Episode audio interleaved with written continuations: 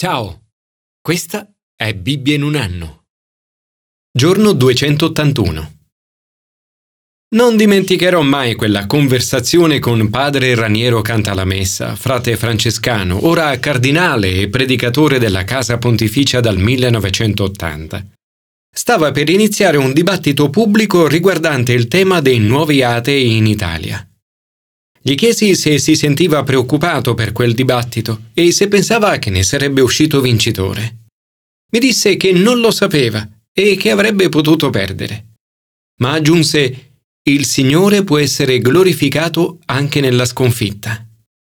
Gesù ha messo il mondo sottosopra. Ha ribaltato i valori di quel tempo.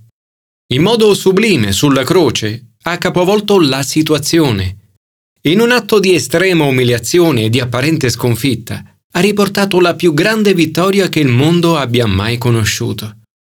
Dei suoi discepoli si diceva che mettevano il mondo in agitazione. Nei brani di oggi osserveremo in che modo il Signore può essere glorificato anche nella sconfitta. Commento ai sapienziali. Dio può trarre successo da un'apparente sconfitta. Nella mia vita Dio ha usato le difficoltà e le mie sconfitte più di ogni mio apparente successo. Il salmista ha chiaramente attraversato un periodo difficile. Scrive Il Signore mi ha castigato duramente. Eppure è pieno di gratitudine, lode e gioia. Apritemi le porte, vi entrerò per ringraziare il Signore. Questo è il giorno che ha fatto il Signore. Rallegriamoci in esso ed esultiamo. È pieno di gratitudine perché si accorge che Dio può trasformare un'apparente sconfitta in un grande successo. Scrive La pietra scartata dai costruttori è divenuta la pietra d'angolo. Gesù è l'esempio supremo di come Dio possa fare tutto questo. Egli è la pietra scartata dai costruttori e che ora è divenuta la pietra d'angolo della Chiesa. Un versetto, questo del Salmo 118, che Gesù richiama e applica proprio a se stesso. Anche Pietro fa questo collegamento. Sottolinea che Gesù è pietra viva, rifiutata dagli uomini ma scelta e preziosa davanti a Dio. Gesù è ora la pietra d'angolo principale su cui poggia tutta la Chiesa. Il salmista invita a ringraziare Dio. Dice, rendete grazie al Signore perché è buono, perché il suo amore è per sempre. Signore, ti ringrazio per il modo in cui da un'apparente sconfitta ci conduci ad un grande successo. Sei tu il mio Dio e ti rendo grazie. Sei il mio Dio e ti esalto. Commento al Nuovo Testamento. Dio può usarci in ogni circostanza. A volte nella nostra vita ci riempiamo di molti se. Se mi fossi sposato o non mi fossi sposato. Se avessi completato gli studi. Se avessi scelto quel lavoro. Se avessimo dei figli. Se non avessimo così tanti figli. Se vivessimo in un altro luogo.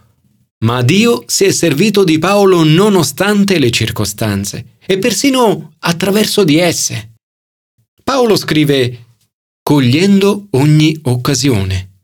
Non tutti possiamo avere successo, ma tutti possiamo fare del nostro meglio in qualsiasi situazione ci troviamo.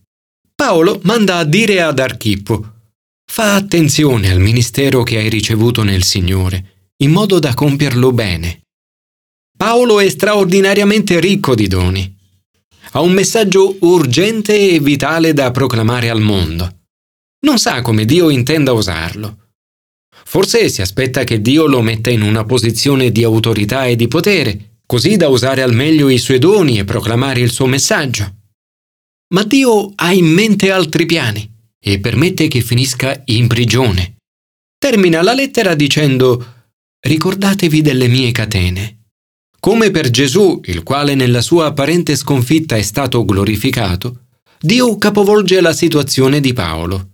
Dopo duemila anni di storia, le parole di Paolo in carcere sono ancora lette e seguite. Dio ha usato le sue parole per cambiare il mondo. Le nostre parole sono potenti. Paolo scrive il vostro parlare sia sempre gentile, sensato, in modo da saper rispondere a ciascuno come si deve. Ad esempio, se stai guidando un piccolo gruppo alfa, prega per avere la sapienza di sapere quando parlare, cosa dire e come dire. Dio ha usato le preghiere di Paolo anche per cambiare il mondo. Ecco un'altra sfida alle nostre priorità. Scrive perseverare nella preghiera. Il mondo considera la preghiera una completa perdita di tempo. Paolo la considera la massima priorità della nostra vita. Elogia Epafra perché non smette di lottare per voi nelle sue preghiere, perché siate saldi, perfetti e aderenti a tutti i voleri di Dio. Desidera che i suoi amici preghino. Dice perché Dio ci apra la porta della parola per annunciare il mistero di Cristo. Per questo mi trovo in prigione, affinché possa farlo conoscere parlandone come devo. Ecco un'altra sfida alle nostre priorità. Paolo non vuole che si preghi perché le grandi folle vengano ad ascoltarlo, ma perché possa proclamare il messaggio con chiarezza.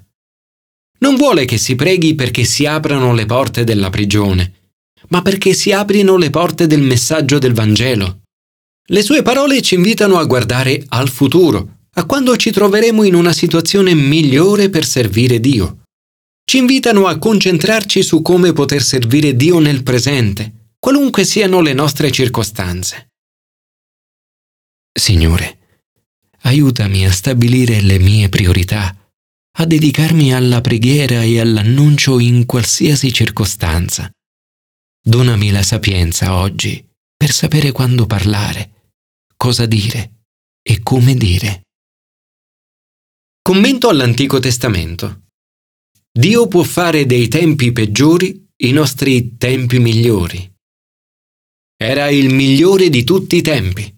Era il peggiore di tutti i tempi. Il romanzo Racconto di due città di Charles Dickens, ambientato a Londra e a Parigi prima e durante la Rivoluzione francese, inizia proprio da queste parole. Ancora una volta possiamo vedere che Dio può essere glorificato anche in situazioni di apparente sconfitta. Un anno di siccità può diventare un anno di frutti. I tempi cattivi possono diventare tempi buoni per la Chiesa. Quando la società diventa più oscura, la buona notizia risplende più luminosa. Dio è in grado di prendere qualcosa di orribile e di usarlo per il bene. L'esempio supremo è che Dio ha preso l'evento peggiore della storia del mondo, la crocifissione di suo figlio, e lo ha usato per la salvezza del mondo.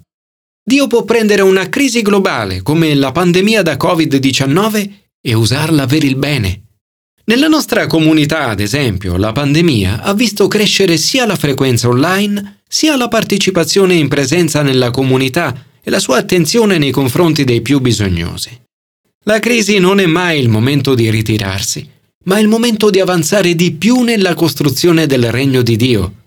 I tempi peggiori possono essere i migliori. In questo brano troviamo un esempio di tutto questo.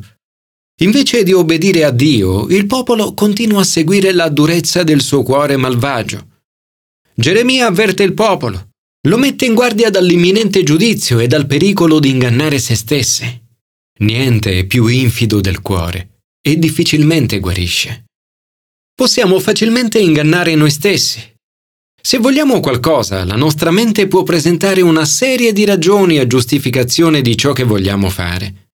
Anche quando siamo nel torto, possiamo facilmente giustificarci.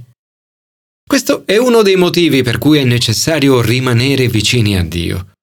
Controllare costantemente noi stessi con la parola di Dio e la sapienza della comunità cristiana per evitare che la nostra fiducia possa finire nel posto sbagliato. Il Signore dice, Maledetto l'uomo che confida nell'uomo e pone nella carne il suo sostegno, allontanando il suo cuore dal Signore. Dice anche, benedetto l'uomo che confida nel Signore, e il Signore è la sua fiducia. È come un albero piantato lungo un corso d'acqua, verso la corrente stende le radici. Non teme quando viene il caldo. Le sue foglie rimangono verdi. Nell'anno della siccità non si dà pena. Non smette di produrre frutti. Ancora una volta, Dio capovolge le cose. All'arrivo del caldo le foglie dell'albero dovrebbero seccarsi, diventare gialle e cadere. Ma non è così, perché le radici dell'albero si estendono verso il torrente e così le sue foglie rimangono verdi. Il salmista paragona l'albero alla persona che confida nel Signore, la cui fiducia è posta in Lui. Questa persona non avrà paura, né si preoccuperà dell'arrivo del caldo. Ci sono momenti della vita in cui il caldo aumenta. Veniamo messi alla prova da circostanze e sfide difficili. Ma se rimarremo vicini al Signore e confideremo in Lui, Dio avrà la possibilità di capovolgere le cose. Benedetto l'uomo che confida nel Signore, e il Signore è la sua fiducia. Signore Gesù, hai trasformato un'apparente sconfitta in un grande successo. Grazie perché posso fidarmi di te anche quando le circostanze sembrano contro di me.